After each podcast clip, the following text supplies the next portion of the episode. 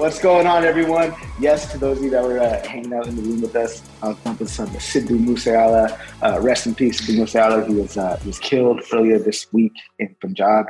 Um, definitely lost a uh, great member of the community. Like he's kind of like a you know, bit of a revolutionary, kind of fought for the rights of, uh, of Punjabis in Punjab because we are a bit mistreated out there.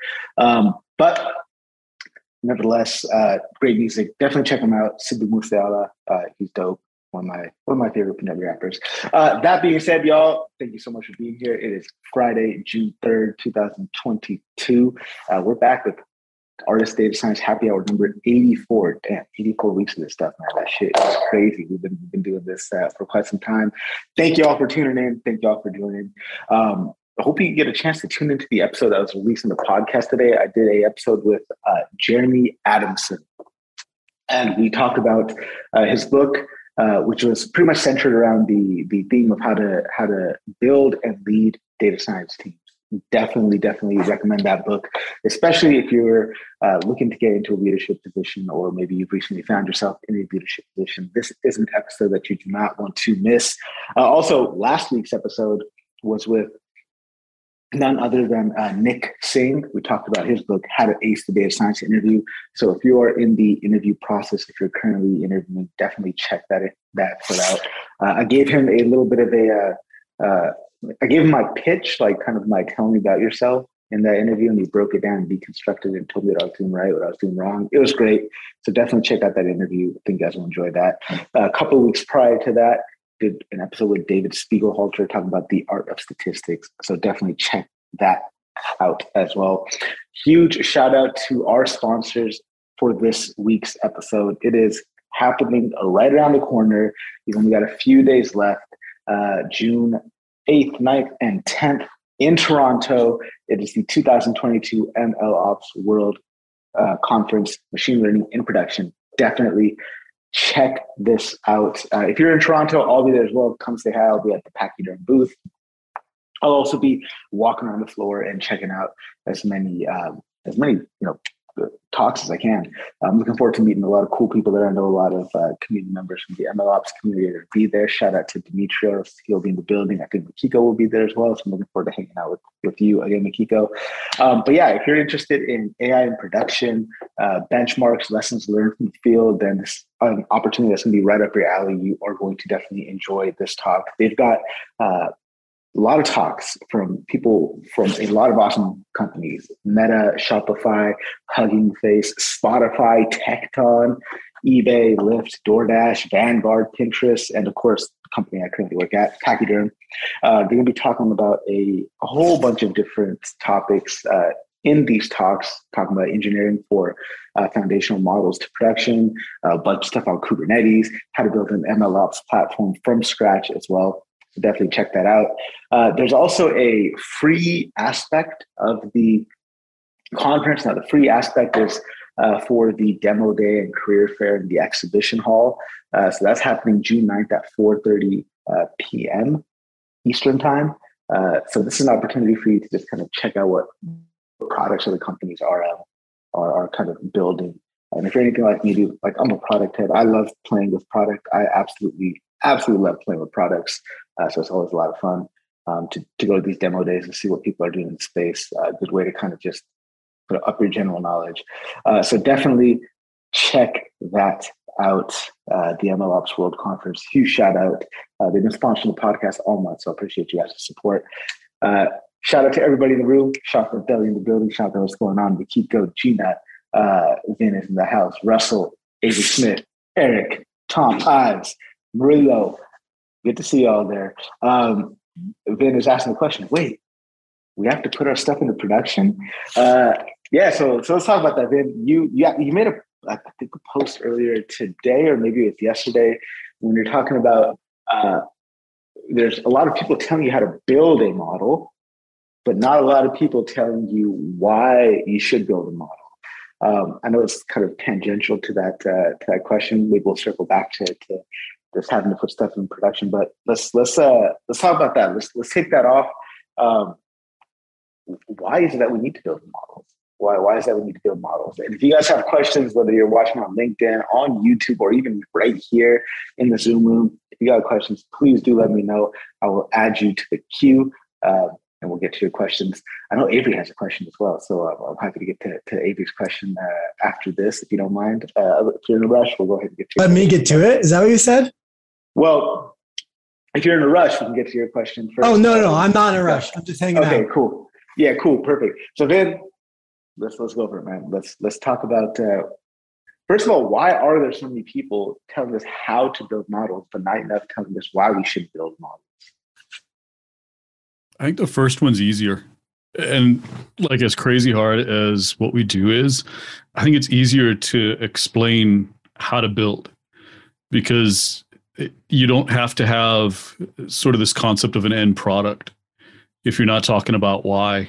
So I think that's the biggest for us that's our biggest gap in the field is that we talk about what to build and if you really have that kind of mindset, the academic mindset, which is good because I mean, if we didn't have academics, I wouldn't have like we wouldn't have a job. So academia is really important, but at the same time, you once you leave academia, you come into the the business world. Now we have to develop something with value. We have customers, we have users, we have stakeholders, we have people that actually want money. I mean, I, I'm sorry, we have greedy people that enjoy making cash, and so they pay our salaries, and so we kind of have to deliver some value to them.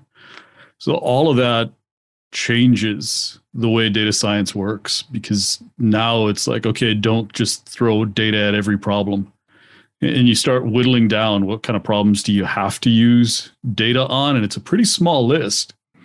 And then you go like one step further down the ladder and you say how many problems do you really need to use models for? It's even smaller.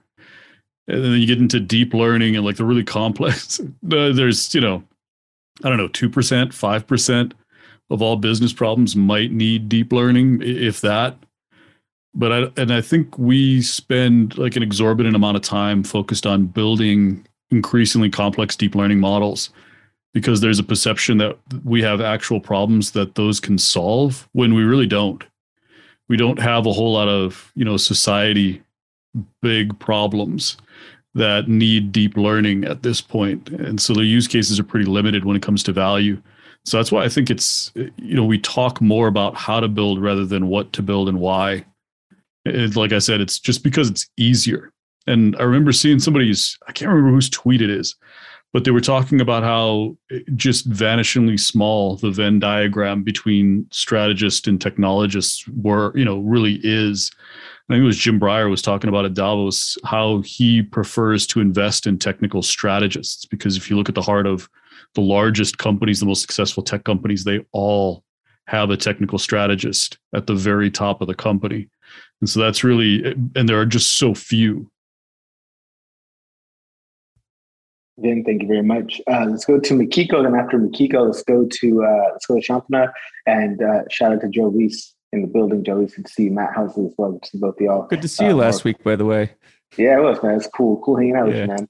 Uh, also, Mark Lanning in the building. Good to see you here as well. Uh, Mikiko, go for it. So this is a funny thing because this was a question I actually posed to Joe and Matt earlier this morning, which was like of the problems that exist right now, like for example in the ML ops world, like how many of them are pure like problems due to ML versus like problems involving software engineering? Right? Like how many of them are problems that are unique to machine learning projects versus like they've been solved and it's almost more a question of like has that knowledge actually been propagated and like adopted? And is it relevant to like different groups? So for example like at intuit they have a very specific like enterprisey mindset for kind of how architecture is built there. And a lot of times when i was looking at so we had like a global hackathon and we were seeing these presentations and I was looking at a lot of that. I'm like, that is like a different grade of problem than we are having for or that, that we're trying to solve for like in the MailChimp unit, where it's like we're almost not super concerned. Like we're not looking at the efficiency of like like auto scaling versus not auto scaling. We just kind of assume that we should just do it because like we just don't have the energy and headcount to kind of waste our sort of resources on that question. But to me, it's kind of curious that like I feel like a lot of what I see in like like the ML ops world, and I'm not sure if this is true in the data engineering world or in the data strategy world. I kind of hear a lot of it. I'm like, okay, I don't know if this is like actually a problem or if this if this is just like let's try to like get money back off of this really big like deep learning model that we trained and see if we can monetize it or let's see if we can monetize this like other thing um that maybe is only relevant to like 5 or 10% of people. And this is something that i think about a lot because yeah like i think especially like if you're trying to like learn to become like an ml engineer or an ml ops engineer it's like really crowded and, and noisy right now because i can't tell like what's actually important and relevant versus like what is like an extremely specialized like niche use case Kiko, thank you so much. Uh, also, Mikiko got a, a, YouTube channel that she just launched. Mikiko Bazeley, the ML Ops engineer. Definitely check that out. Mikiko, if you want to shout a link out, put it right here in the chat. I'll be sure to include it in the show notes as well as post it on LinkedIn. You guys check out Mikiko's stuff. Uh, go for it, Mikiko. Sorry, no, I was just trying to do like the the, the party emoji.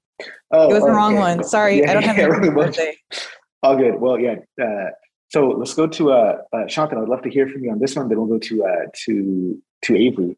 Uh, I think that was a hammer from Avery. Uh, Shantanu, go for it.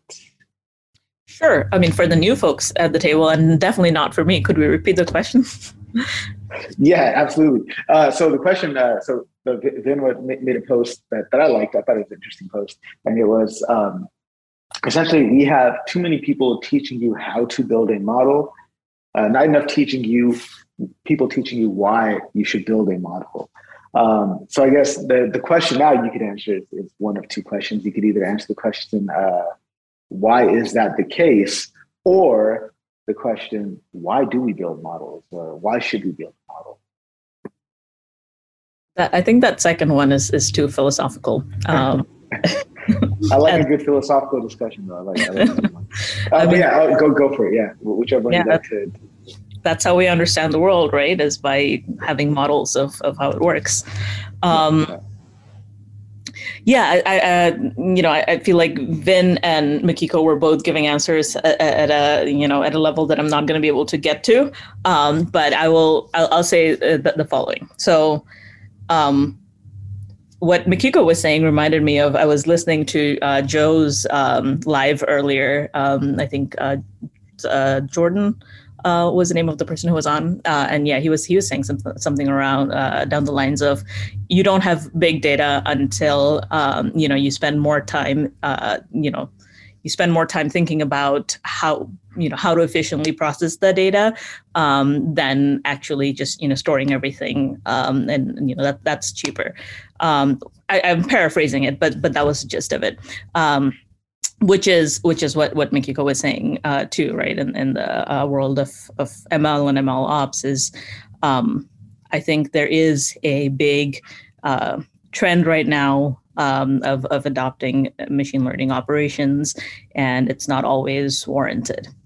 Um, I think I still think that's kind of like a tangent. Um, I think the reason no one tells you why you should uh, why you're building models is because no one um, like it's not a, a one specific problem. It's, it's not a a problem that someone else can solve for you, right? Then like they're doing they're doing your job, and it's not something you can address generally and, and say, oh, this is the reason uh, to do other than yes i mean we, we build models so that we can understand you know how our users behave or or xyz so it's like it's much easier to talk about uh, well once you have a model that does XYZ, then this is what you can do to make it more robust, which is a totally valid thing, right? I mean, like this is it, it's good to know the best practices around, um, you know, how how you have a model serve its its uh, proposed value uh, sustainably and you know in perpetuity and so on and so forth. But um, yeah, I, I think that no one can can tell you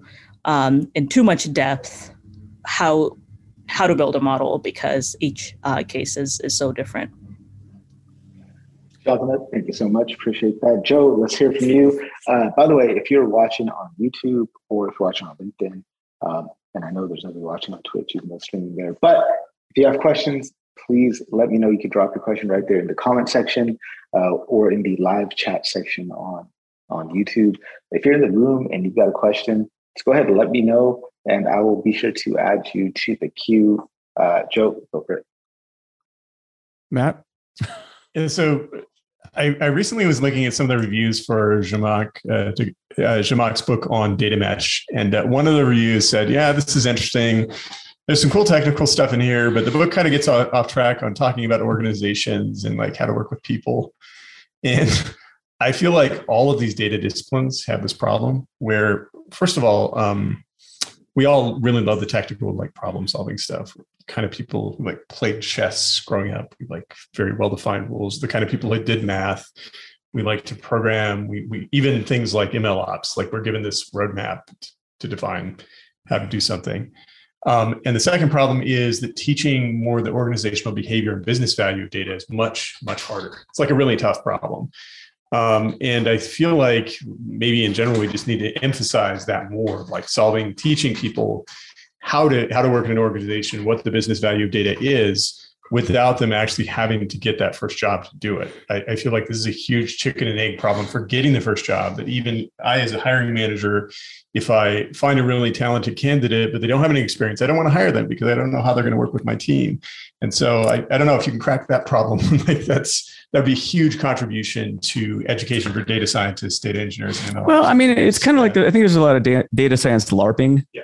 you know, so um, so I mean, you're kind of going through the motions of, of, building models and all this stuff, but it's kind of at the end of the day, it's like a pointless exercise if it's not doing anything. But I, I think a LARP is actually really. We were talking about LARPs on a, on a walk just a bit ago, and how uh, um, I don't know how we got on this topic. It's typical uh, Joe and Matt rant. Um, but no, it, it, does remind me a lot of that though, where it's uh, like everything is sort of a facsimile, and there's a lot of ceremony behind it. Like, oh, you have to be good at building models, but I don't know. There's there's as data scientists, you find out there's a lot of other things you could do too. So, Joe, live action role playing, right? Yes, LARP, that LARP. Um, live action role playing. so, nice. Yeah. I, I, feel like that's something that uh, that we have talked about previously on the show as well uh, with Joe.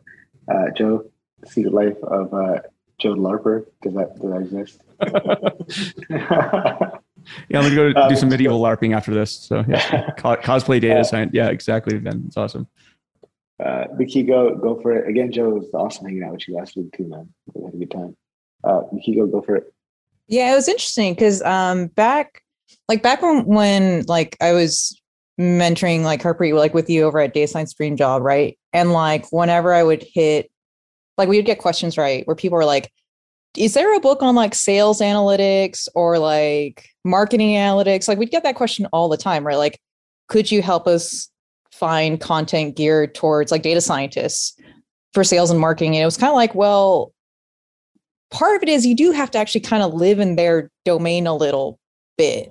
Like, or or like, you know, timeshare, I guess. You don't have to live there. You just timeshare like, you know, at a place in like Lake Tahoe or something, right? And like I think it is one of those things where I mean, there's two things I'm kind of wondering. Like, one is the is the sort of dependent on like the influence and how much of a seat you have at the table, and how does that correspond with like company maturity and size? Because like when I was working for like smaller startups, it was relatively easier to get like a seat at the table to kind of influence product decisions. But I feel like sometimes in bigger companies, like you essentially have like especially the matrix company where you're like part of a squad or um i don't know there's other fancy terms for it right besides squad or pod or whatever. Um like a lot of times like what's the kind of pushback if the incentives are to just sort of like deliver stuff you know like irrespective of like the actual impact? And i kind of like wonder about that. Um and the other aspect too of, of the whole like getting domain knowledge i feel like all the domain knowledge i had right like working in like real estate tech working in solar working on sales and marketing analytics like i kind of had to get through like working directly with the business partner and like sitting and living in their meetings and doing a lot of like reading in like um I don't know, like the revenue ops groups or whatever on LinkedIn, right? But it does feel like sometimes people sort of don't want to do that. But I don't know. Kiko, thank you very much. Uh, anybody else want to chime in here? Uh, if not, we can go to uh, to, to Avery's question. Um, I'll give it going once, I'll, going I'll twice. quickly, Yeah, yeah. Uh, yeah. I'll just quickly like I, I don't. I'm not entirely sure. You should do analytics on who the audience is for for these um, happy hours. But if there are some, um, you know, really early career folks, and by that I mean like sort of in, in college and stuff, um, the way you learn how to build models um, is, I mean, what you're really learning is how to solve problems. So you should major in physics. Yes, I absolutely agree with that. Uh, that's what I was originally wanting to major in, but then I realized I was not smart enough for that. Uh, Tom, let's hear from you. Tom is also a physicist.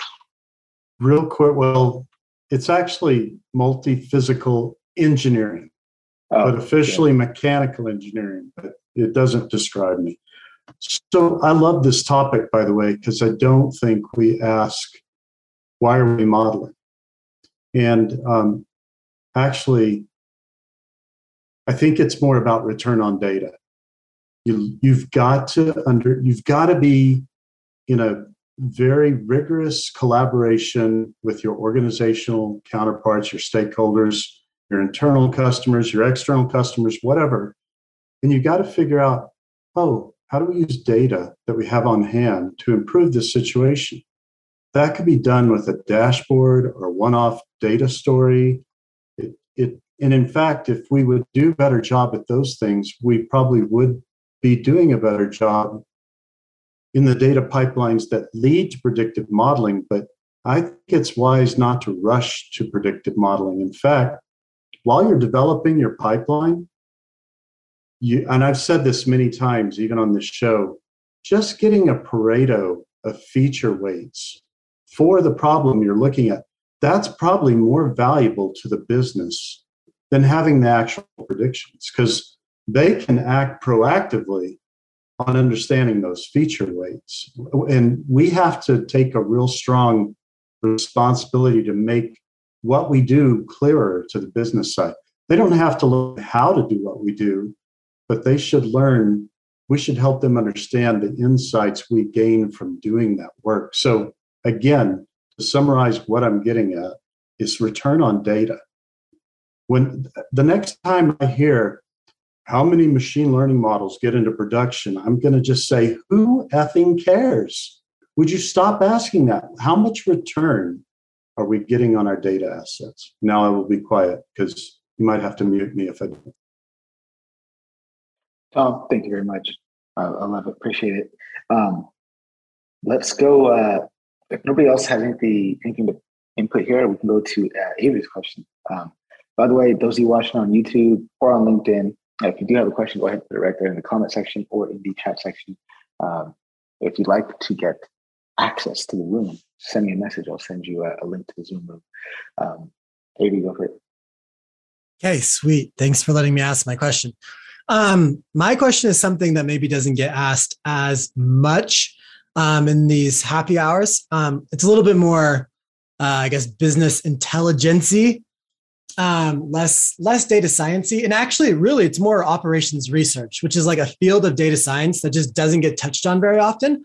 Albeit there's actually like a lot of jobs and a lot of business need for just operations research. So doing uh, uh, optimizations and simulations, I think, are, is a little underrated. Um, like everyone likes to create models, right? But um, creating some sort of optimization uh, framework can actually help really solve, do, do more diagnostic analytics and solve business problems. And so um, recently, I've been been tasked. I have this huge data set um, that it's it's really just the results of a very large uh, optimization. So so picture it's really in manufacturing. So picture you know thousands of, of sensors or not sensors, but thousands of different levers that you could you could maneuver. You could raise your temperature on one reactor, you know, lower the pressure on another. And there's literally thousands of, of variables, parameters for this uh, optimization problem, and they all have constraints. They have like a minimum constraint and a maximum constraint, and then most of it is an is an LP, um, so linear program. So it, it solves to to find to maximize some sort of uh, value. Usually, it's it's money because we live in America, and uh, that's what we like in America is maximizing money. Um, so I get the results of this optimization, um, and it's like a thousand variables, and basically you have those thousand variables, the min value, the max value, and where it actually landed. And one thing that I've had a trouble doing is how do you visualize a thousand different data points effectively? Um, specifically because it's not really I don't think it's a, I mean, it is multivariate because there is lots of variables, but it's not like I have for one, for one run of the optimization, for example, you don't have two different temperatures. It only fixed to one value temperature. But how do you display a thousand different, you know, metrics to a user at once? Uh, I'll, I'll open it up from there. But right now they're doing, they're doing, uh, it's just a table and it's kind of messy. So I'm, I'm open to ideas. Thoughts? First instinct, dude, I would say, why would you put that much data in front of somebody's face, thousand different metrics in front of someone at once? Like that's that's a lot for like a human to to ingest. And I would the first thing I would do is okay, let's say if we're interested in moving this one particular lever, then do we know what other levers uh, move the most when we move this one? And if so, can we hold hold you know, like like like I don't know, hold fixed doesn't make sense, but can we just display those, right? Like, oh, I'm interested in lever A. And I know that lever A is really correlated, even though we're, you know, loosely with levers B, C, and D. Um, and then just visualize those together. Um, or you can just put it all into an auto encoder, reduce the dimensionality, get, get down to a, a few uh, dimensions and, visualize that maybe. But uh, let's go to Joe for this one. And if anybody has the uh, insight here. I Would absolutely love to hear from you. I guess I need to ask, like, what are you, what action are you trying to drive with this visualization? Uh, that's that's a very good question. Um, most of the time, it's it's used. Well, so they use this table to to check one of the thousand different values. They have things that they the user has things that they care about that I might not necessarily know about. Um, but at the end of the day, it's basically used to try to run your uh, manufacturing plant at, at optimized conditions. So, for instance, the temperature of this reactor should be around 100 degrees, and that'll be one of the results that comes back to you from this optimization. Solution. So, is this like a, a, what or a when type problem? Like I, am describing, like what happens at a certain time. Um, yeah. if it exceeds a certain boundary, then I'm you know a condition that I need to take an action on that? Is that sort of what what's going on? I think I mean I'll just I'll just be very explicit. It's really for deciding how to run a refinery. I mean my background's in, in oil and gas. Yeah. Um, and so it's like what crude oil should we buy and what products should we make them into and what temperature should we run our reactors at? It's much that's it's much more complex than that. At the end of the day, the people looking at those solutions are mainly answering those three questions. Yeah, I, I don't know. I mean, I'll just say like in situations like that, because I used to um, I could have actually bit of experience in factories and that kind of stuff. Like I, I would always just make basically a really simple control chart. That's it. So just what are my upper and lower bounds? If it exceeds it, take an action.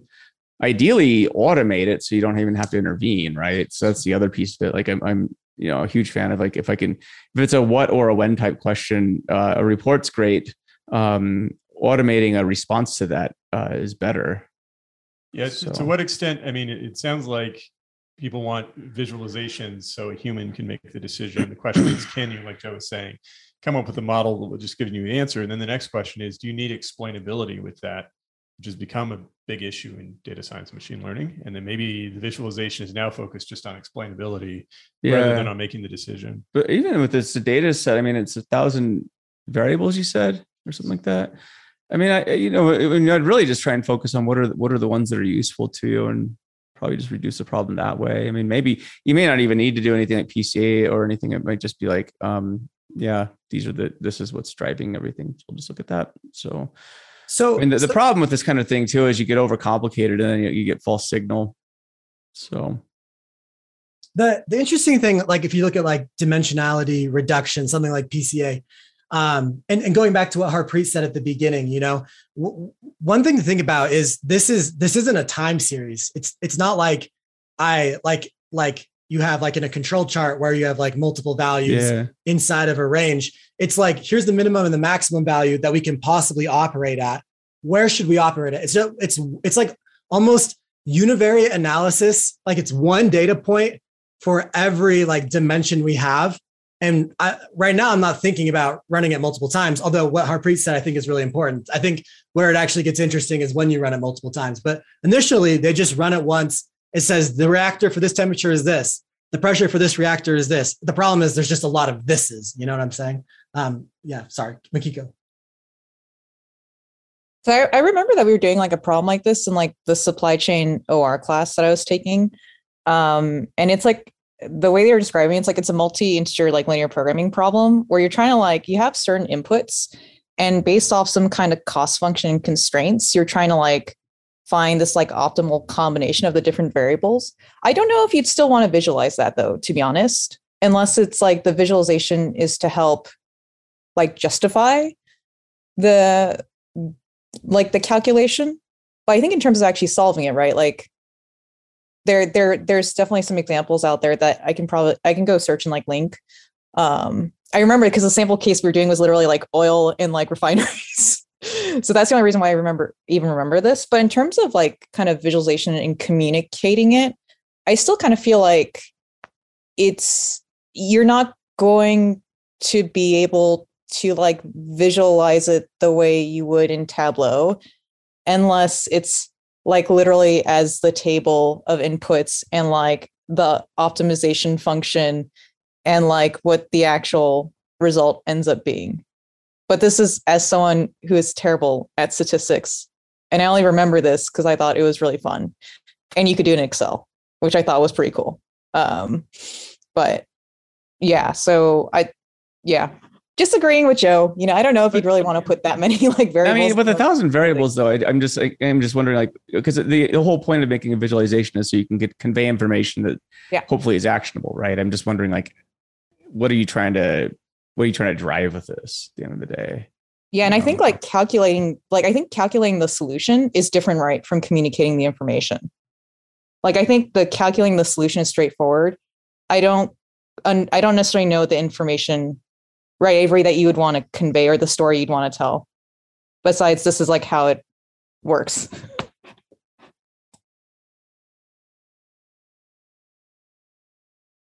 Let's go to Yeah. uh, let's go. Oh, sorry.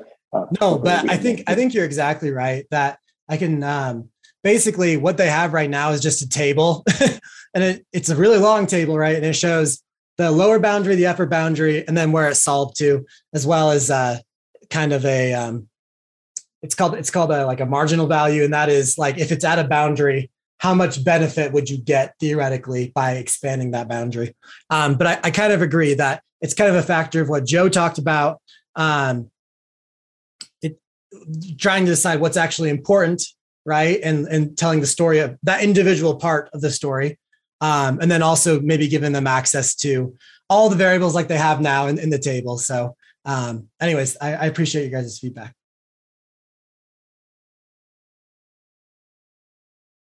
Vin, uh, go for it. Uh, let's go to Vin and then Russell. If you have anything to add, let me know. I think you had some comment there. And then after Russell, we can hear from uh, Tom and Shantanu. If you have anything to add to this, uh, let me know. Or if anybody has anything to add, just go ahead and raise your hand and I will get to you. Uh, but then after Avery's question, we'll get to Mark's question. Again, if you have a question, please do let me know in the comments, in the chats, wherever you're at. I'll be sure to uh, get to you. Vin, go for it. Yeah, I saw something. It just kind of triggered a memory in me a few minutes ago. it was um, designed for hypersonic flight, where it was a really similar problem, where there was like a ton. And I can't remember where I saw this at. I'm like remembering an old video or something like that. But they had a, it was basically just like a target in the middle of the screen. And instead of showing you all the variables, you know, behind the scenes, you could pick the variables that mattered to you. And it would just move crosshairs. It was like the simplest thing i've ever seen. It would just move crosshairs and then it would tell you why it moved. You know it basically explain and this is why. If you move these few things this is why. If you change these few things here's you know where you are from optimal or from whatever you care about as optimal. And here's why. It was like this dummy simple it just kind of triggered in my head. It might be a way or at least give you some place to start at for a visualization where it totally obscured everything it basically assumed you knew variable wise you know because it sounds like your group knows what variables they care about and what they care about from an optimization standpoint. And so if they can put those two things in, really all you need to do is kind of like what Joe was saying, eh, you know, to the to the explainability side of it and to the how close to optimal, you know, what would this change? How close to your optimum would it be? And that's basically the target in the middle. You've just got a crosshair moving around. You know, if you change this to this, what does it do? And people's heuristics tend to take over from there. Remember, that's what they said was essentially as soon as people understood the relationships between a couple of different variables or a few different variables, they were able to make better decisions. And uh, so that's how they ended up visualizing like if you changed this, here's what it would do to, you know, aerodynamics, or here's what it would do to top speed, or here's what it would do to friction. I mean, just like this insane number of variables. And so that's how they handled it. Vin, thank you very much. Tom, uh, let's go to you. And then after Tom, uh, Shantanu, if you got anything to add, let me know. Uh, and then we'll go to uh, Mark. So, Avery, I would enjoy doing this with you offline, but um, I, I, think the thousand variables for some, th- this is a, a, refinery type thing or a big chemical process, right? Yeah, it, it kind of makes sense now, but um, it, it would be a brutal process, but it's necessary. Um, start looking at what you can reduce through uh, first you scale, then you look for collinearity. Um, it doesn't mean you take away uh, all the collinearity, but it's instructive because if you can keep the strongest collinear variable of a group of collinearity uh, of features that have collinearity, now you've done some feature reduction. And some people were spot on. PCA is a great way to reduce the complexity, but it it doesn't really. A lot of people don't remember that, oh, just because I can take away some PCA features, that doesn't mean I've reduced the number of features in original space. I still have the responsibility to say, okay, we're now using these PCA features, but each of them relate to these combinations back to the original space.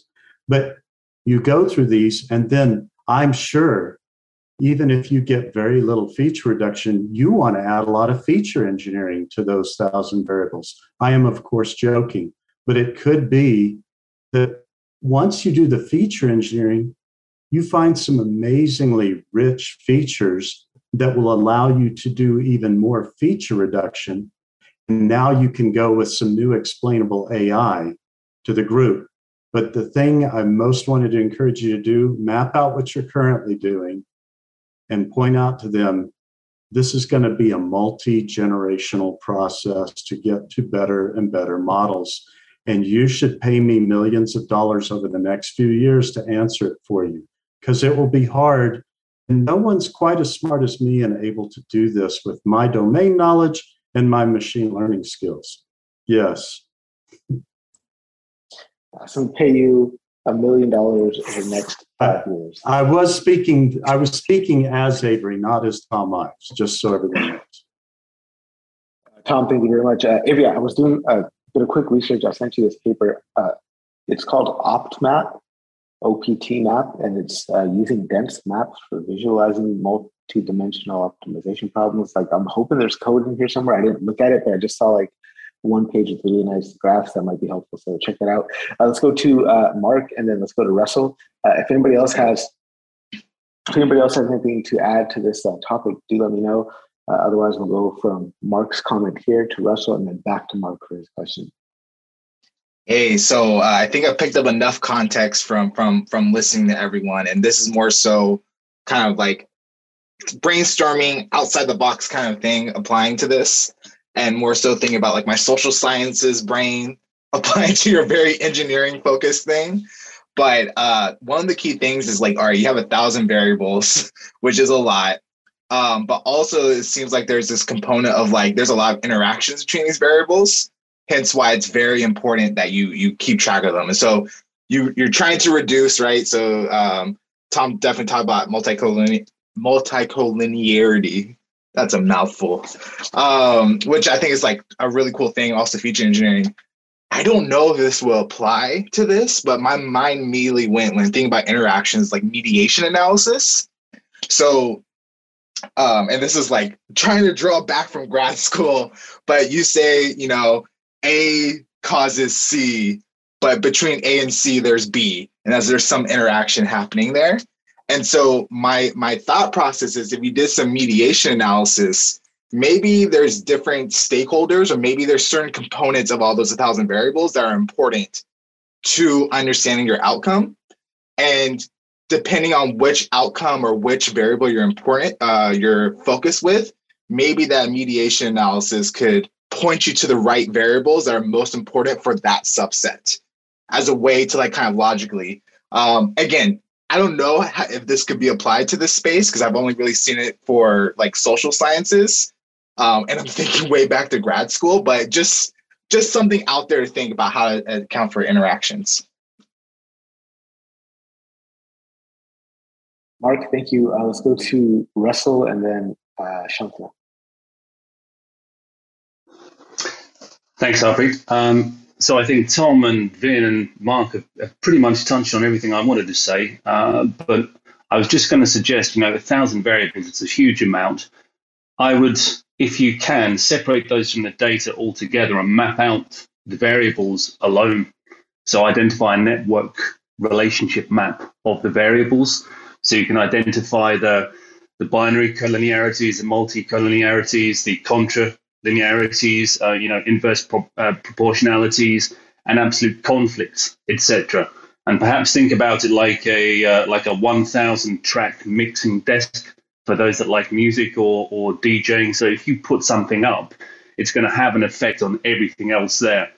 And you know, some of the um, the automated routines I have in those desks, you put one thing up and it moves another one down.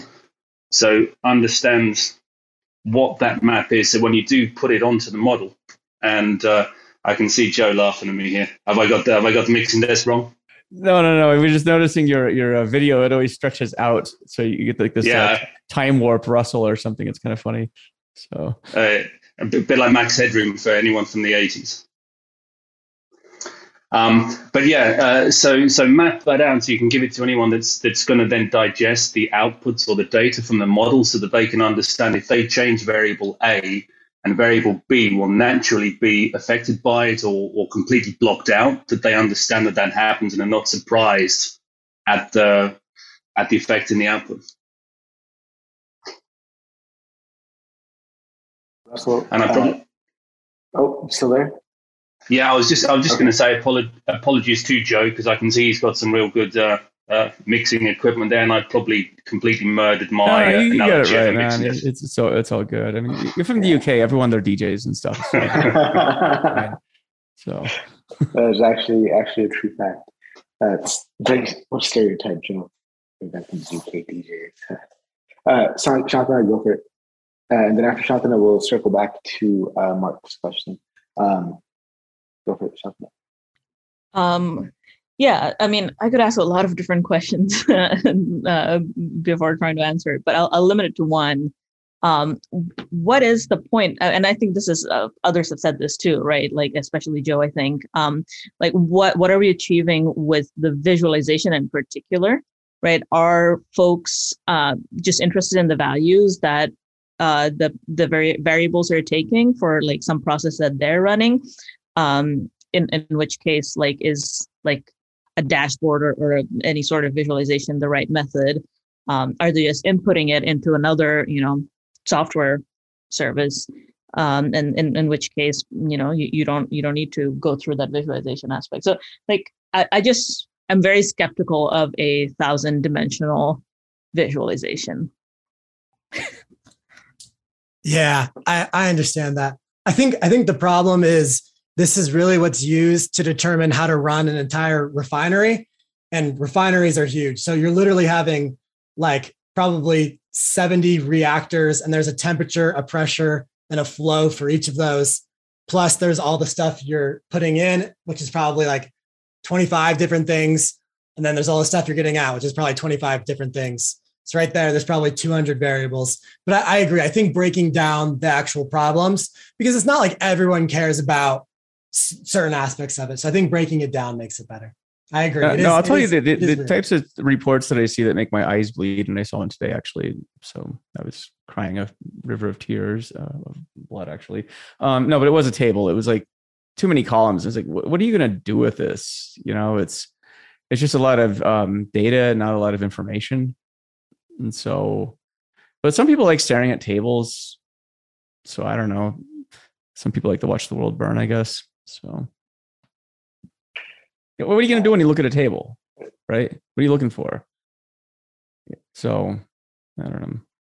I think you're right. Just reduce it down. I mean, this doesn't seem that, that complicated. It just seems like presenting as it is right now, presenting it as it is is um I wouldn't call it complicated. I would just call it like super annoying and probably like wouldn't yield any re- any actionable results. People, I don't know, it's confusing, but well, I'll stop my rant. Thanks.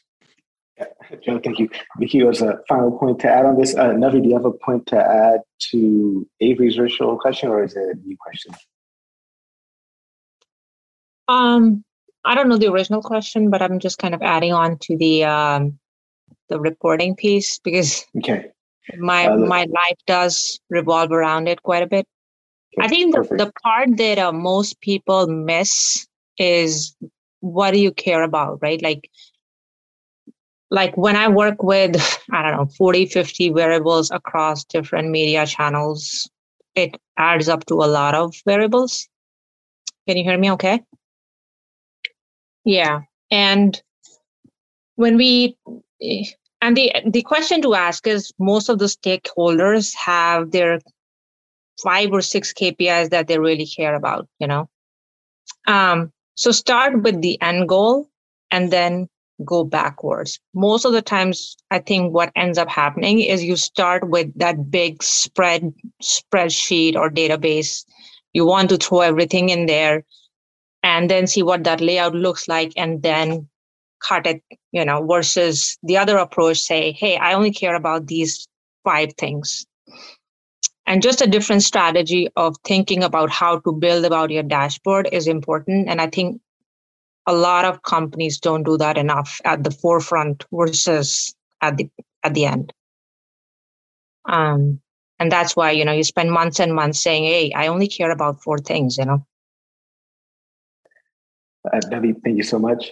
Let's go to Mikiko. Then after Mikiko, we'll go to uh, we'll go to Mark's question, and then after Mark's question, we'll go to Eric's question. Also, shout out to Tashi. Tashi, I haven't seen you so long. Good to see you, man. Um, let's go to uh, yeah, let's go to Mikiko uh, for a final kind of uh, point on this, and then we'll go to uh, Mark's question.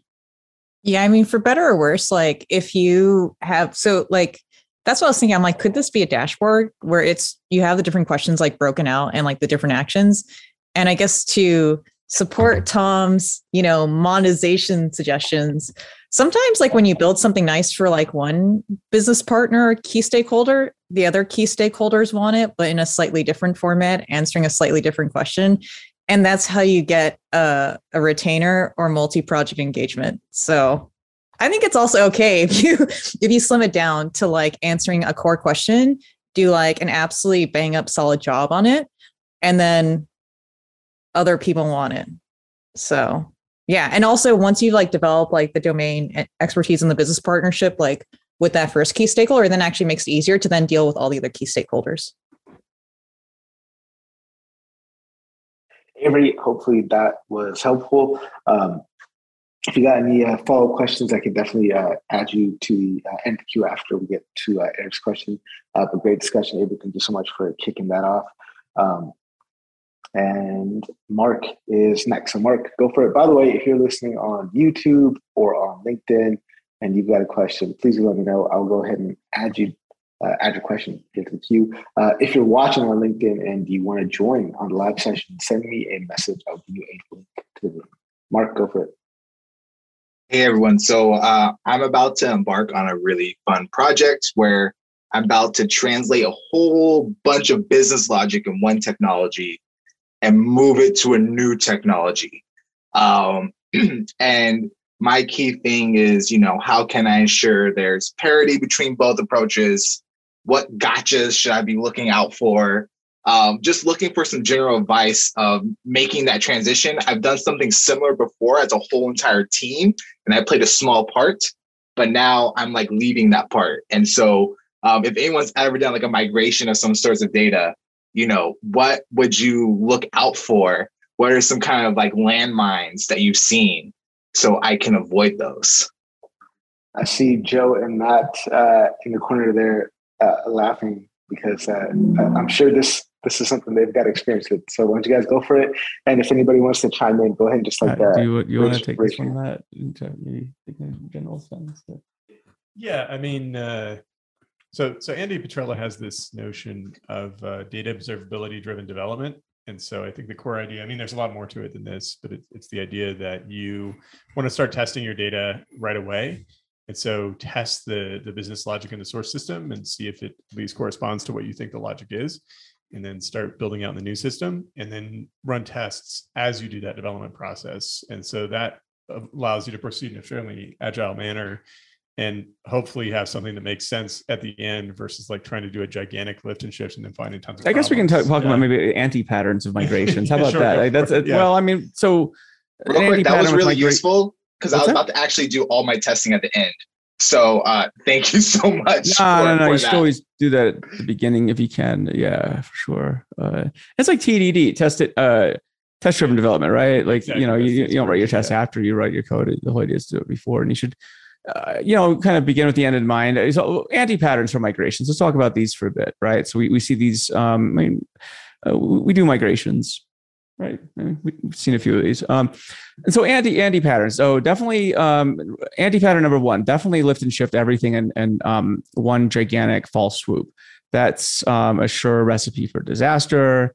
Um, definitely don't understand your dependencies. That's number two. Um, don't understand how anything relates to itself. Just just blindly lift it and and you know, port everything over.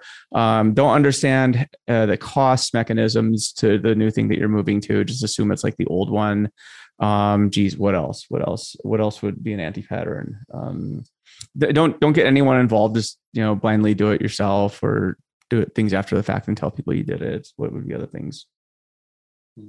I think you've already caught, I think you've already covered some of these, but like the the one about understanding the cost mechanisms. Um, when you lift and shift, use exactly the same ingestion patterns in the new system used and use exactly the same like. That's an anti-pattern, by the way. Yeah, don't do that. Um, but yeah, um, yeah, happy to you know answer questions uh, offline. Uh, but those are some general things. Uh, migrations are, uh, I don't know what they're always fun. I guess. That's the one way to put it. Yeah, they're fun.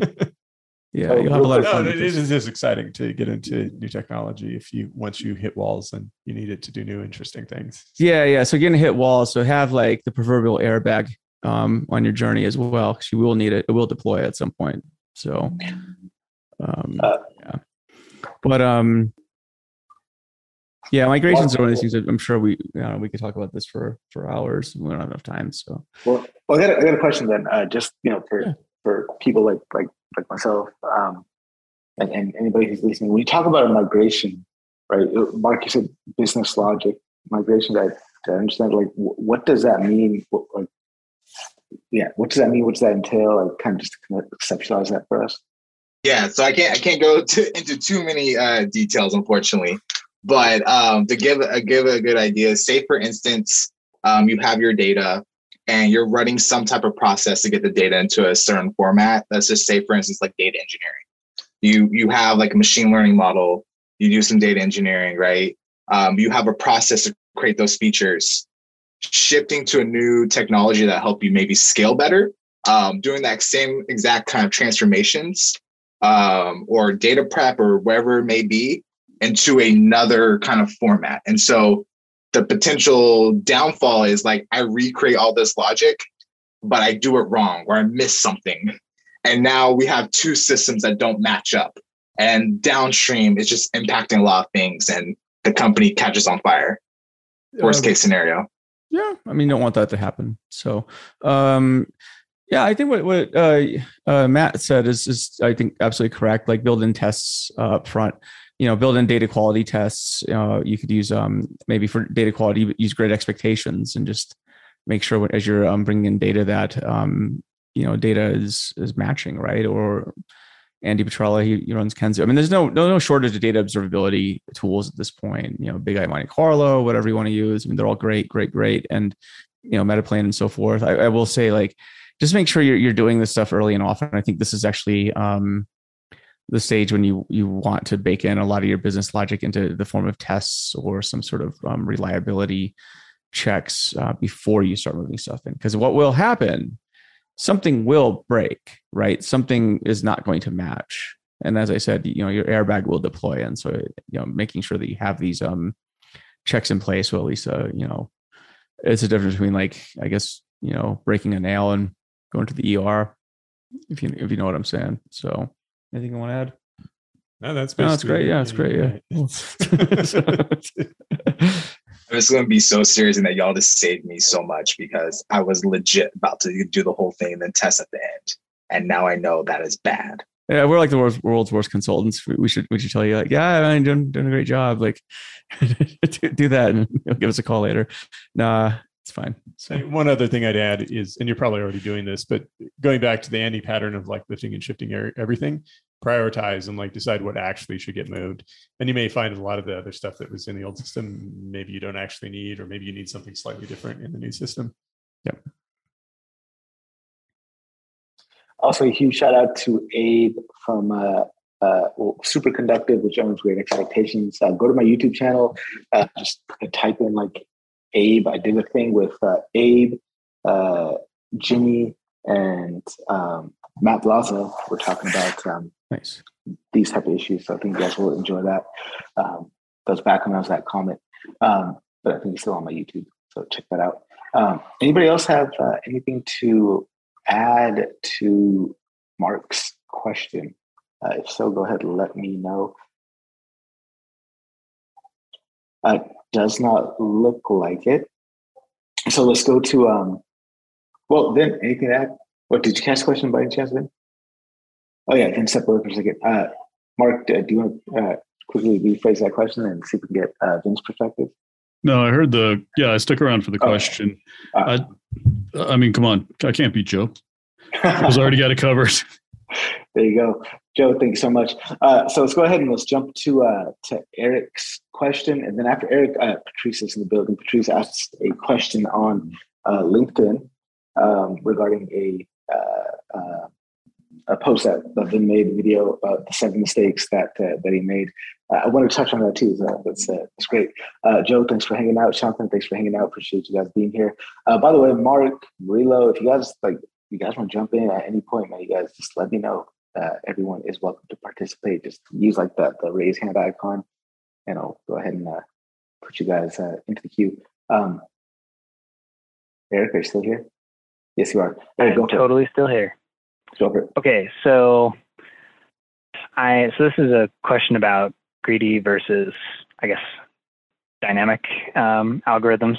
So I have a system that is currently currently greedy, right? So it just it's going to match it's going to match people to I guess I'll just call them consumers. It's going to match a consumer to a partner um, if they're a good match, and let's just say it'll match them up to three.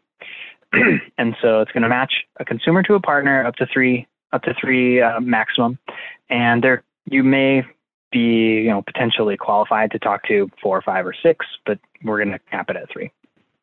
And so the way the algorithm works right now is it says, well, which three are the most beneficial to me right now, and it will match to that right away. But what we find is those partners have capacities and they'll hit them at different times of the day. And not all of those filters are the same like width right? Some are pretty narrow and so they're going to catch a narrow slice of people and some are wide.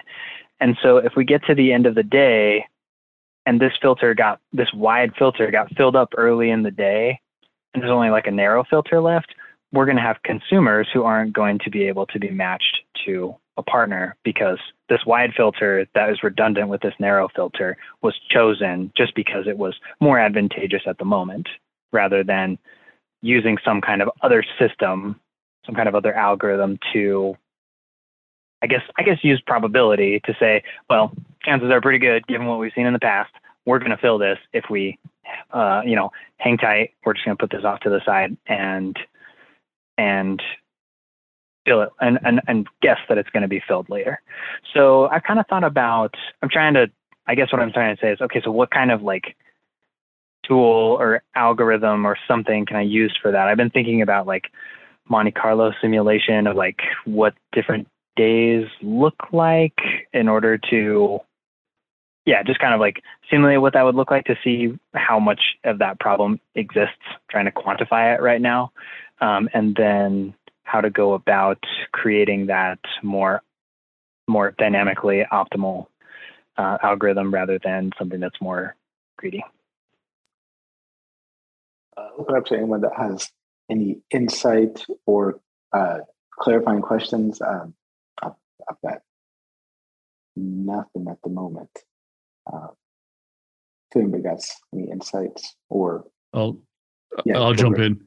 Yeah. Ask a whole bunch. Nope, never mind. Mark, you saved. Let's have a clarifying question because uh, that that seems like a very tough problem, and there's a lot of moving parts here, and I didn't really fully follow. And so, could you repeat? Like, I know there's this matching component of people, but where you lost me was like the the the wide versus narrow window, like with the filters. Sure. Yeah. Can you just explain so, like, that one piece and like hopefully maybe think of something? Or Vin can. Sure.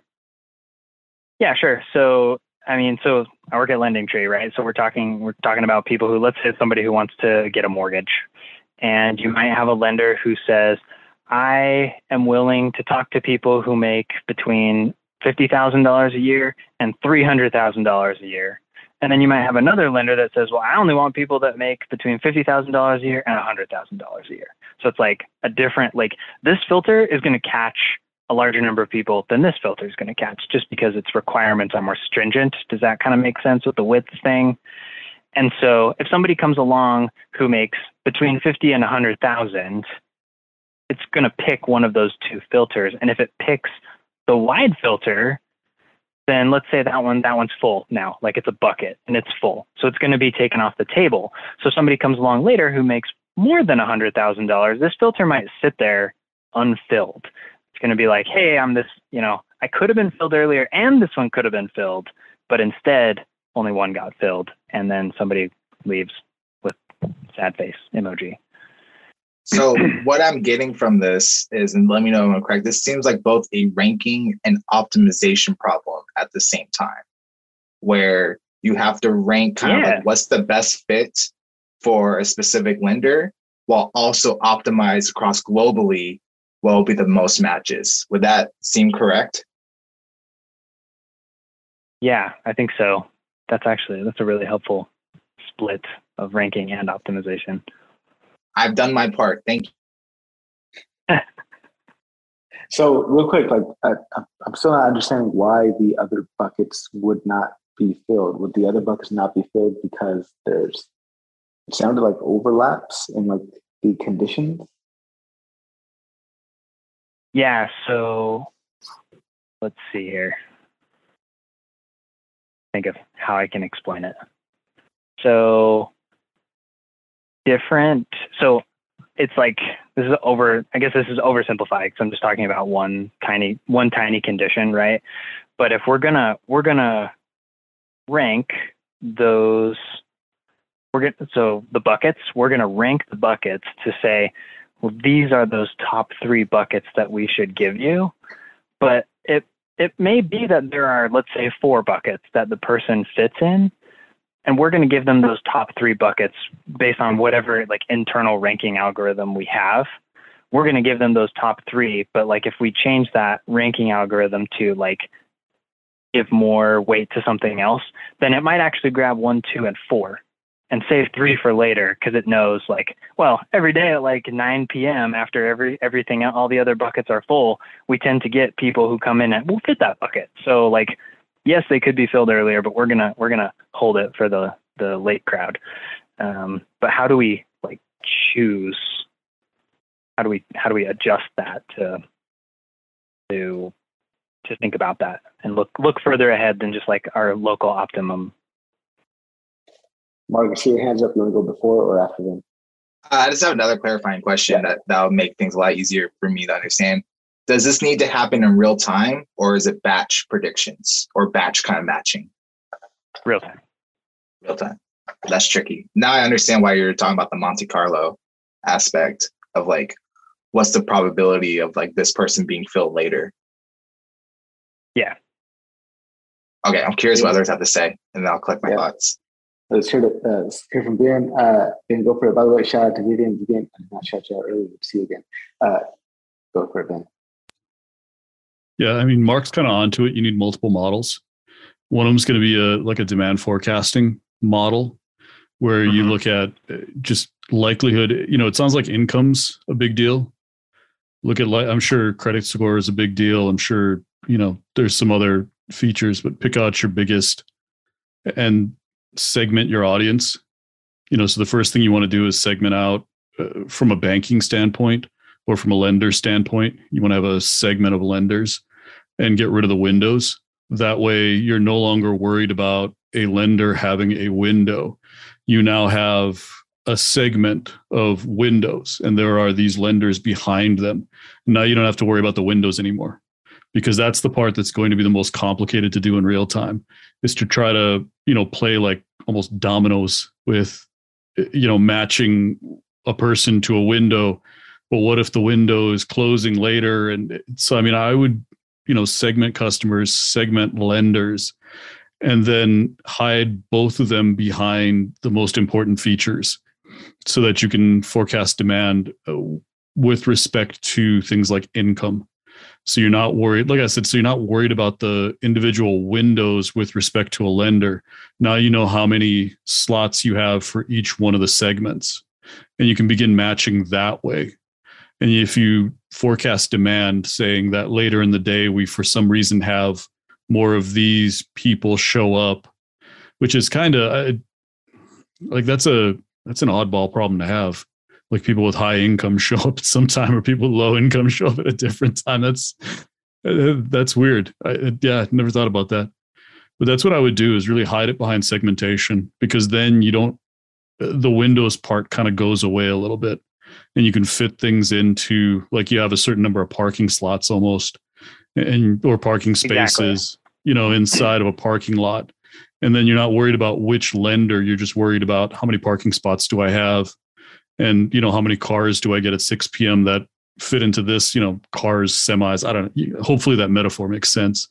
But create multiple models. Uh, one of them's behind forecasting maybe even supply one's forecasting demand do two that segment each end of it Mhm. and then figure out how to match with the optimization of as many people as possible get matched and as soon as the business sees that they're going to change your objective to maximizing your revenue so just be ready for that because that's going to be the next piece that they'll end up saying well hey, if you optimized it for revenue would we be matching differently and just like i said be ready for that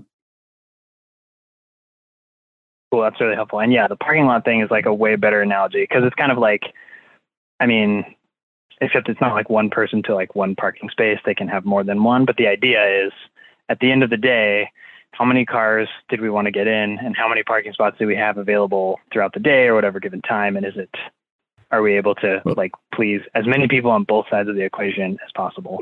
but realize it's not one parking lot. Like there are several different parking lots. That's why i'm using the parking lot analogy.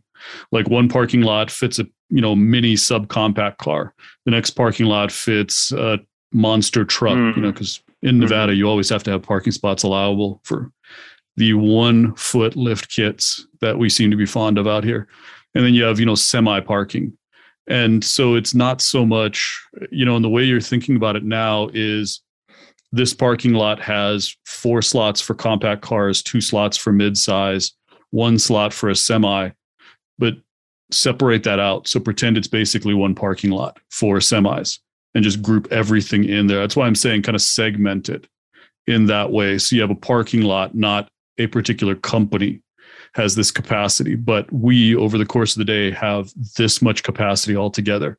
So one parking lot is one segment and that can handle one and then just match it up to a customer segment where the car that can fit in the parking spot is matched up with the parking spot instead of worrying about having a certain number of spots per lender. Like I said, just break it out by the segment. And you're kind of hiding customers and lenders behind the segments. That way, the because what you're trying to do is match the two and make them the same, not just matching people to lenders, but you're trying to make the segmentation on both sides equivalent and then figure out how many you know demand on one side supply on the other side. So that at the beginning of the day you kind of have a picture of what you have available and what you're most likely to have happen. So that you know how many slots and how to you know it's hopefully that metaphor that i'm just killing right now is is making sense. Good. Parking lots.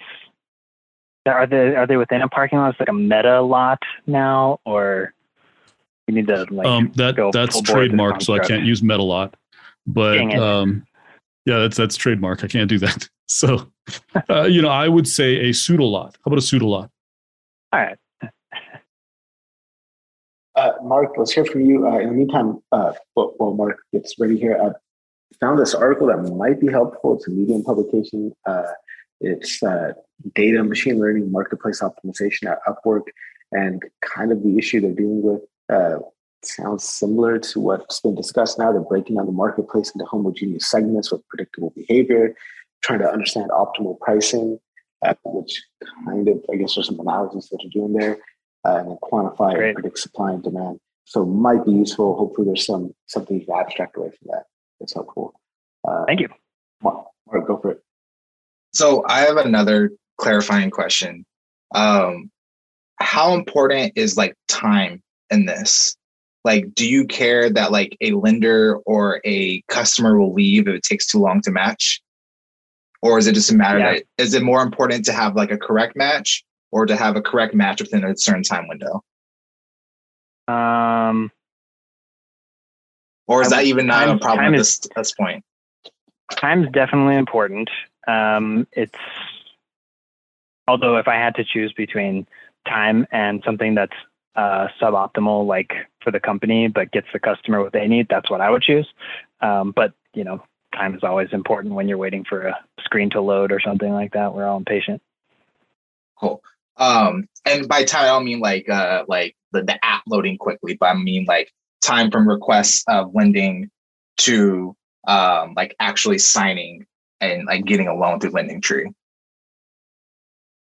Um, so so Lending Tree isn't a lender. We connect people with lenders. And so once they're connected, our job is for the most part done because they're going to now like they're going to be working with the lender to like sign and get the loan and everything and it differs by mm-hmm. product how long that takes and stuff um, for some people that's super important and for other people it's like obviously you care but it's not as like a deal breaker or whatever okay because i'm, I'm more so thinking about the optimization component I'm just thinking back to like my public health modeling class where we did like healthcare clinic uh, queue optimization.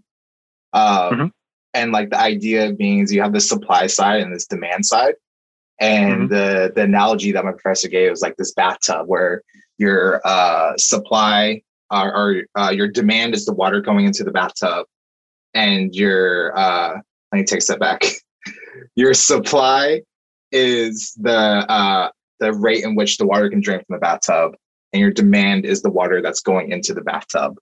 And so the idea being is like with those two components, you can figure out one, um, how long it will take for something to go through, but also the probability of people jumping out of the queue and being like, this is too long for me to be in, and thus hmm. reducing mm-hmm. the amount of people. And so the reason why I'm thinking that's important is like, again, we're trying to optimize for trying to determine like what's the the best amount. Um, I think the key, one of the key things when thinking like a mental model of this is like, how long is someone willing to wait before they go to your competitor to um, to like get get their loan, especially if they're shopping around. You know, they might go to like Lending Tree and some other lending service or their home bank, right? What how long would it take before someone's like, I don't want to do this through this platform anymore? Um, and so I'm happy to send you references because there's actually a whole calculation where you can legit calculate um, these uh, the supply, the demand, and the the jump out rate. And considering that you're already probably collecting all this, I imagine you have all the variables to to determine this. But that can be another piece. Um, and then, and I'll, I'll happy to send that to you on the side. And then another thing top of mind is going back to like Ben's kind of like bucket things for the the ranking side of things. Um, for the ranges, I know you you're like there's probably like a wide range is like by by lender, but you can bucket them potentially by like um zero to 100,000, 100,000 to 200,000. You get the idea, like different buckets of like the range. And I'm curious if you can build like an individual model for each bucket, whereas like the probability of a user, um, probability of a user um, being accepted for a loan for that bucket. And so you'll have like a range of like probabilities, and those could be your features Ah. that you use to determine your ranking. Well, that's interesting. That's a cool angle I hadn't considered at all. I'm gonna write that down. So, probability of a user. Yeah. And so my Oh, mind, so I you don't need the probability for that user of for every single bucket that is like relevant to them, right? Yeah, and not even that, even relevant. It can be ones that are not relevant. The probability will just be zero. Um, but essentially, the idea being like I don't know your underlying distribution, but like you, I'm just random easy model understand. Like you fit a logistic regression zero one. Do they do they get would they get the loan? Yes or no? Um, not saying you use logistic regression, but the idea like you get a probability out of that. Um, and then from there you you'll have essentially a whole bunch of features and it's condensed down from all these different factors to you know these sub buckets and this is ma- mainly just how i interpreted what ben was talking about so ben please correct me if i'm wrong but i think you said mark nailed it Uh, Nabi's got a clarifying question here as well. Uh, go for it. Oh no, I was just asking about when you're are you are you talking about this is all like first party data? Yeah. Okay. So there's no like ad server or any media third party data that you're using. No. So your key data, like- KPI is your key KPI is like what are you what's your key KPI to optimize on? I still don't So in this case, like we were talking about with, I'll just go back to like people and buckets, is just saying at the end of the day, how many people. So like, let's say that right now in a day, if we have 100 people come to our site and we have 100 potential buckets, but they don't all, they're not all like the same size. Let's say that 90 people end up getting into a bucket. So we have 90 buckets that are filled. So we have 10 people who didn't get a bucket and 10 buckets that didn't get a person.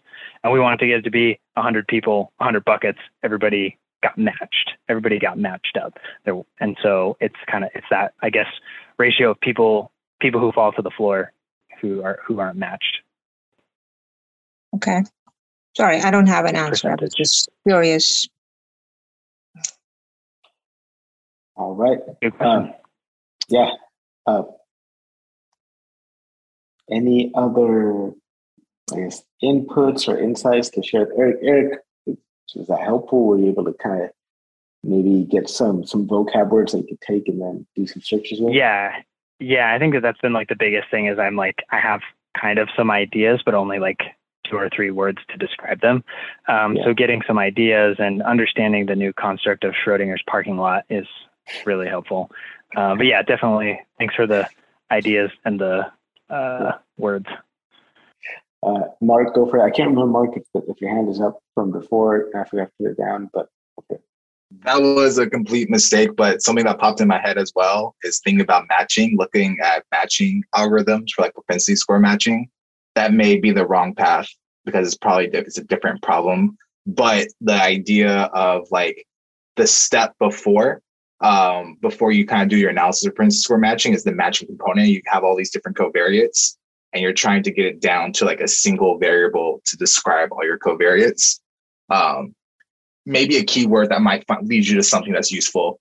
Um, so like one of them, I'm blanking on like Mahalanobis distances and stuff like that. Um, crazy, crazy I totally stuff. wanted to find a reason to use that because like what the heck is a I, I'm not saying that's the correct thing to go, but it's more so a keyword to figure out how are other people considering all these different variables and matching to someone.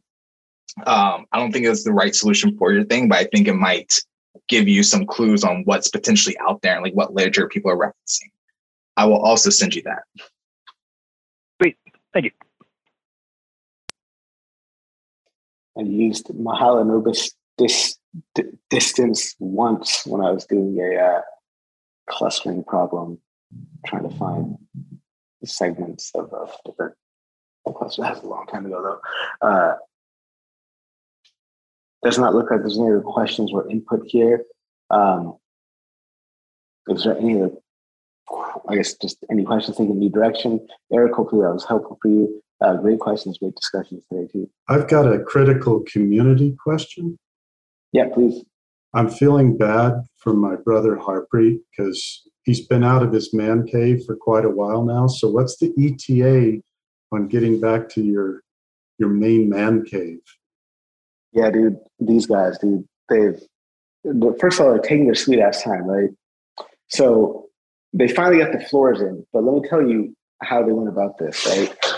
Not only is the basement incapacitated and, and out of whack, uh, when they came to put all the flooring in, they put it right in the middle of our kitchen.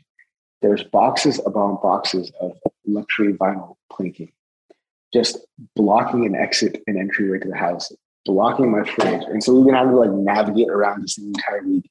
And I'm like messaging the, the person, like, what are you doing? Like our life already is like inconvenienced. You're making it even worse. Um, I don't know. I don't know when this can be done.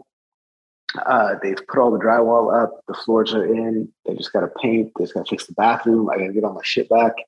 Uh, soon, I hope. Soon, I hope. Uh, but I will tell you this: uh, there's some extra renovations that I've done in my office that are going to look pretty cool on camera once I uh, once I get to it. I'm, I'm excited for it. Uh, but yeah, until then. So I've been I've been explaining to people in the chat that we're down to our last few chickens. And I built my chicken coop in hopes that when the family got burned out on taking care of chickens, it could become my new man cave. So there it is. Oh, sorry for my shake. There it is. 200 square feet, but I got to prettify it. It looks pretty bad. And I know it'd be hard to believe, but it's got a ton of chicken poop in it. So I got to fix that, insulate it. yeah, clean that out. That could not be healthy uh, to breathe for sure. Uh, actually, Patrice, I, I want to get to Patrice's question because she had a question for Vin. That was a really good uh, question from LinkedIn. Uh, so let's let's get to that. Then then I guess we could uh, begin to wrap it up after that. But go for it, Patrice. Thanks, Harpreet. And thank you, Vin, for the seven career mistakes video. I always appreciate those because there's at least one thing in them that's general enough to remind me that even as a mid-career switcher, there there is something I know that's but that's worth knowing um, as I go into something completely new. So my question is off of that: if there's any um, if there's any mistakes that you wish you had made and didn't make, or if there's maybe an eighth story or an example that you cut that might fit into a director's cut if you have more more thoughts along those lines of um, things that might be good for others to to know and skip over and make more interesting or educational mistakes than some of the ones that you've encountered in your career. Real quick for for everyone listening uh, go to YouTube channel, the High ROI Data Scientist, released a video uh, just a couple days ago, seven career mistakes. Um, if, if you can real quick, real quick, just to rattle off those seven mistakes and then uh, get to, to Patrice's question, I think that will provide a lot more uh, context for folks who have not yet been able to check that out. Yeah, I I wish I'd have told people to. Uh, I wish I'd have told some people off uh, in more blunt terms. That's a mistake I wish I'd have made. like you don't realize the power of pushback and i kind of touched on pushback and and telling people that you know that's do your job but i wish i had told more leaders to go straight to hell that's that is the mistake and good thing that i wish i'd have done uh, you know like i said it it would have taught me a lot about how how easily pushed off their point most mid-level managers are they're not really that good at their jobs. They're just really good at sounding assertive and sounding like they know what they're talking about. And I wish I had much earlier in my career just said, okay, you're full of it. No, that's not what's happening. We're not going to do that. Here's what's going to happen instead. And that's, eh, you know, if I'd have done that, I would have had even more successful projects because a lot of the early mistakes that I made were listening to people because they had a cool title, not because they knew what they were talking about. So that's kind of the one side is I would have learned a lot more through pushback.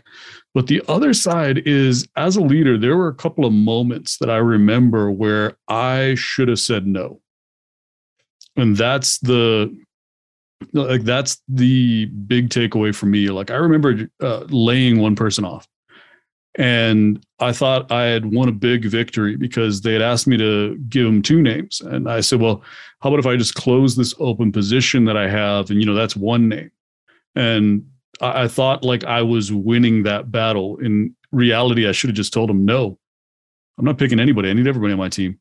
You want to fire somebody, fire me.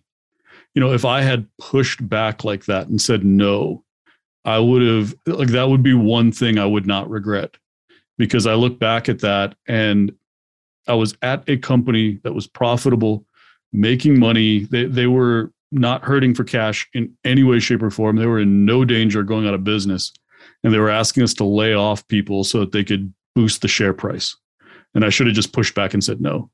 So those, you know, for those two reasons, I, I wish I had earlier on in my career had a little bit I don't know about backbone, but you know what I'm saying. I, I wish I'd have been more articulate. I wish I'd have been more uh, more willing to push back and say, "Look, no, no, that's not working." Because, like I said, I think you know, on the one side, I would have been, I would be happier with myself as an early and mid career leader than I am looking back now. You know, because there was also a phone call that I made to somebody that was, you know, was on a weekend and he was being asked to come in, but he had family stuff and I remember my director dragging me into her office and saying, No, you need to call this person and get him to come in. And I should have said, The hell I will. You want to do it, do it yourself. Uh, that should have been uh, that should have been my response. And that's why, uh, you know, those are the moments I look back on as a leader and say, I was not a good leader. That was bad as a leader. I should have, even young, pushed back. And so that's the, you know, if I had one more story, that would have been the one is tell people to go to hell. You'll be so surprised. The majority of people will just look at you for a few seconds like you're supposed to be upset and be, you know, contrite and say you're sorry. And when you don't, when you double down, they will back off because they're wrong and they know it. Thanks for that. One more story. Can I throw in one more follow up?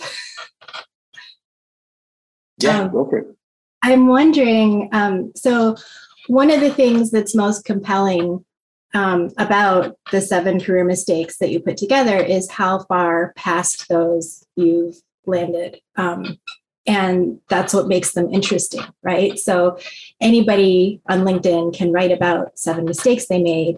Um, and it's not not everybody's seven mistakes are interesting, right? So do you have thoughts, or, or maybe they are, but people don't um, or uh, so uh, so my real the question I'm thinking about I don't know if I I probably didn't phrase that quite the way the best way, but what I'm thinking about is, do you have a way of thinking about like is there a certain is there a place that you have to have reached or is or is it like the environment you're in when do you get to start talking about your mistakes and having those um, land alongside your confidence in your achievements rather than um, than um, them coming across as, oh, um, this person hasn't achieved.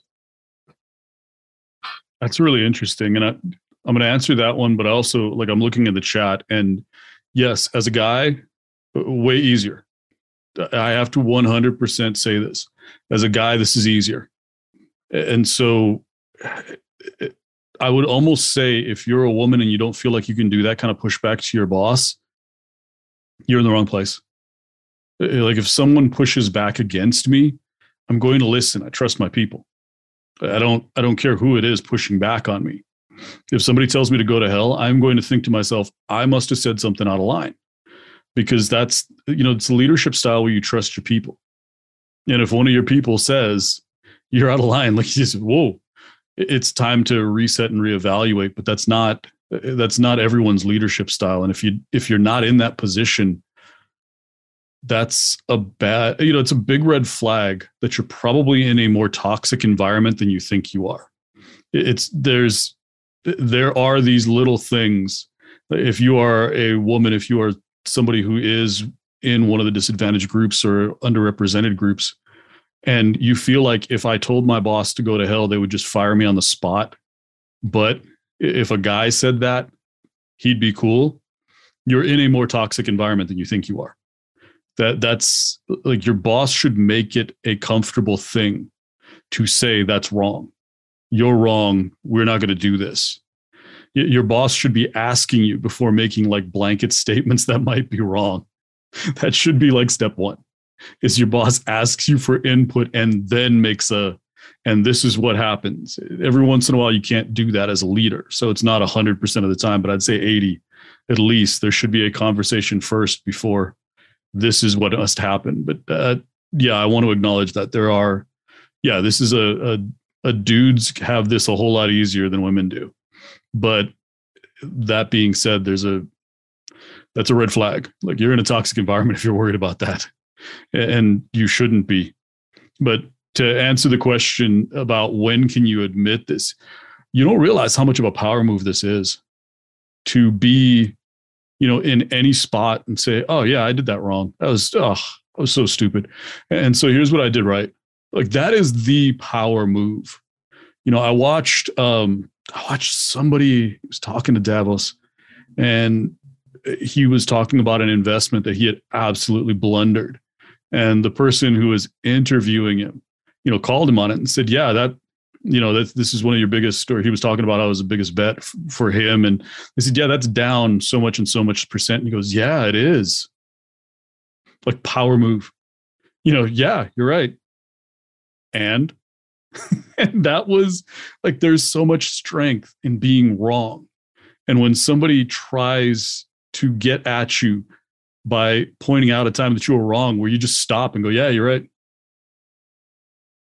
There's so much strength in being able to be wrong and to be able to say, oh, yeah, no, I made that mistake.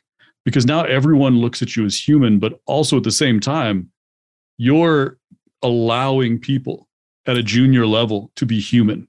It's okay. You know, and that's the that is the power move of it all. Is everyone in that room is messed up. Everyone. If you're in a room with a CEO, that CEO has made some pain mistakes and when you're the only one in the room who says, Yeah, no, I did that. Oh, yeah. And you own it, like you are all of a sudden, you've gone from where you are now to possibly the strongest personality in the room because you just opened yourself up and said, Yeah, I've made mistakes. I'm imperfect. You said the thing everybody else is afraid to say, but you've also revealed the truth that everyone in that room has failed. And if they haven't, they haven't done anything very interesting. You know, if all you're doing is making cheeseburgers, yeah, you know, you probably never failed. Good job. But if you're trying to make like the best burger on earth, you've made some really bad ones in the attempt to make that great one. So there's, you know, and there's a difference there. So no, be wrong. Be that person that says, yeah, I failed that one time. Don't list all your failures. like don't don't go too deep. Don't make yourself look bad. But yeah, from time to time, just acknowledge failure, especially if you see people in the room who are afraid of it, you know, who are worried about admitting that something went wrong. Because that's another sign of toxic cultures. When people are afraid to say, I messed up, be the one that does it first. Thank you. I appreciate you on that. Absolutely love that. Then uh, just interesting, like literally just started the third chapter of uh, Adam Grant's book, We Can Get, listening to it on, on Audible here. And the third chapter is called The Joy of Being Wrong, the thrill of not believing everything you think. Uh, so I'm, I'm, I'm, excited to listen to that chapter and kind of tie it back to this discussion. Uh, let's go to Mikiko, and then after Mikiko, we'll go to uh, Navi. Mikiko, go for it. And by the way, last call for questions. If you guys got questions, let me know. Uh, I'll add those questions to the queue. Otherwise, we'll wrap up after uh, Navi here. Yeah, I think there's like three points. Like I think so the stories that you see on LinkedIn where they just like go viral, um, where like someone talks about how they, you know, they made mistakes and all that. I think there's there's kind of two reasons for that, right? One is because a lot of times it's how they're framing it. So they're not framing it and saying like, yeah, I totally screwed up and I'm a loser. A lot of times they're framing it in a like, this is a situation. This is like what happened. And here's like kind of the learnings that I am providing you, the audience uh, with that. So I do think like there is a way to like frame that story. And I think that's going to be true no matter what, like whether it's out on public and social media, whether it's like in one on one interactions um, and all that. And I think in more of like the local conversations, like if you're handling a project and you screw up on on something but you don't admit it, that's over time kind of just erodes your relationship with your business partners. But once again, like there is a way to like have there is a way to frame it, but in a way that is like both one, it's positive, like this is what I learned, what I experienced, and this is kind of like my sort of gift to to you. Um, but also like the, you know, I, I'm a, a earnest person who wants to work with you, who wants to be a partner to you. And I think people are always sort of receptive to that. I feel like as women, we do have to have that conversation in a certain way and we do have to frame it. And I do think, so for example, like one of my teammates, right? You know, she she's a black woman, right? And she has a lot of stress and pressures because she does feel that she has to perform at a much higher level than like say her than her peers. Um, because the reality is that for the same actions, it might be taken differently. And to Vin's point, right?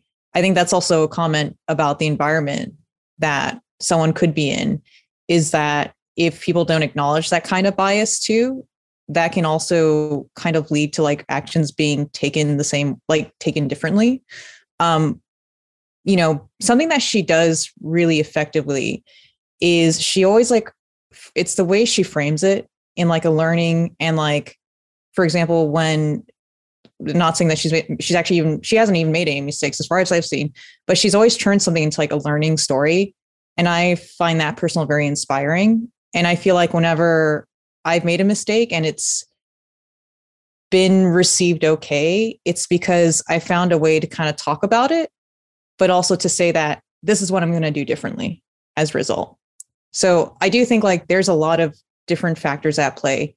Like I know for me, I do feel very nervous about talking about my mistakes because I do feel like to a certain degree it does hit my credibility because I'm a female, especially like when I'm a, as a female content creator, I feel like I have to be very careful when I say or do certain things. But I I would say that in terms of being authentic and also being unafraid to assert like hey, I still have value. Like my insight that I gained as a result of this experience can help you, can help other people, I still feel very strongly about that. You know? Thank you. Go to uh, uh, Navi and then Mark. You know, this is this is a very touchy topic um, because although in theory I think what Vin's saying is is great. I in in application of it, I don't think we have the same liberties as some of you have. Um, and I've done that quite a few times, you know, the approach of go to hell and no, and I can't do it. And there are places where I have done that and been successful, and there are places that I have done that and not been successful. And the number of times I have been successful is far less than the number of times uh, that have failed. And it has nothing to do with me operating any differently. It, it simply has to do with whether my boss and his boss had my back, which is why I've, I've had, I've written a few posts about that. You know, when we talk about Judge Jackson's um, uh, hearing, right? Like she's the smartest one in the room, like hands down, right? it doesn't matter, right? She needed the Cory Booker. She needed a couple more white guys to say, yeah, she's right. You can't change that room. You know, you can maybe think about, hey, I work in this company and I have my boss's back, but maybe his boss doesn't have your back. And maybe he his hands are tied you know i've i've had i've i've been with clients where i've said i'm sorry i can't do it you're it's unrealistic you're asking me to do something i can't do and there are times my boss will say yeah i'm right you know because i'm not just saying it because i i you know have a spite or anything i just can't deliver at the pace that they're asking me to so in theory when i would really love for that world to be but as a woman as a brown woman I don't get to say that a lot, which is unfortunate, but you know, I hope it's better in the next few decades, which is also another reason that I post on LinkedIn a lot. Um, because I want people to know me before they know me, you know? Um, yeah. So yeah, I, I, agree with you that if you're in a place where you can't say that it's a toxic place, and I haven't lasted those places because you know i'm still going to say what i'm going to say and you know so it's uh it's not as black and white as it is for maybe some of you guys who are lucky. Thanks so much navi for sharing. Um patrice i saw you're unmuted there. Can I chime in uh, before you get to mark go for it. Oh i was just saying thanks navi. Uh, mark go for it. Mark, you are muted. I am muted. Um, uh, uh, I was actually going to talk about the whole manager having your back versus not, but I think Navi said that way better than than I could um, regarding that. And just one thing I wanted to, to note, um, though I can't identify the, the struggles of being a woman within the workplace, especially in tech, um, being a black male, there are some some uh, or identify as black male, there are some things um, that I can and cannot do. Um, but I think for me, I, re- uh, what I really want to highlight is uh, working at my current job at Humu has been so transformational for me because you know I've had a lot of that like my parents instilling in me like you have to work two times as hard just to get just just enough right? Or uh and, or even growing up I experienced a lot of racism uh in high school and stuff like that where like I was told I wasn't smart enough because color my skin. Things things like that that really stick with you. Um and so like I've operated in the workplace with those kind of baggage in a way um, for that. And so coming to my current role where um, psychological safety is like so upheld, not only between me and my manager, but our team and the company as a whole, I've never experienced that before. And the amount of freedom that I'm able to experience through this is this is literally the first job I've ever been able to work and just focus on the work and not about the politics and optics of things. And it's absolutely wild.